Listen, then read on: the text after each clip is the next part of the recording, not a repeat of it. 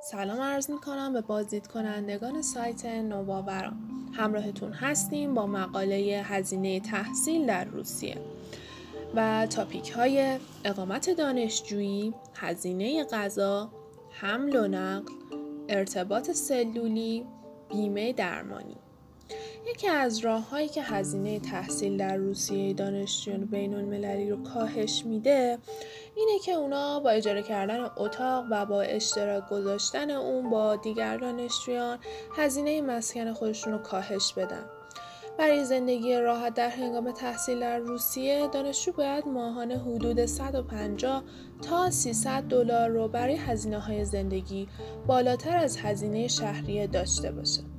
هزینه زندگی و تحصیل در روسیه بسیار ارزونتر از سایر کشورهای اروپاییه.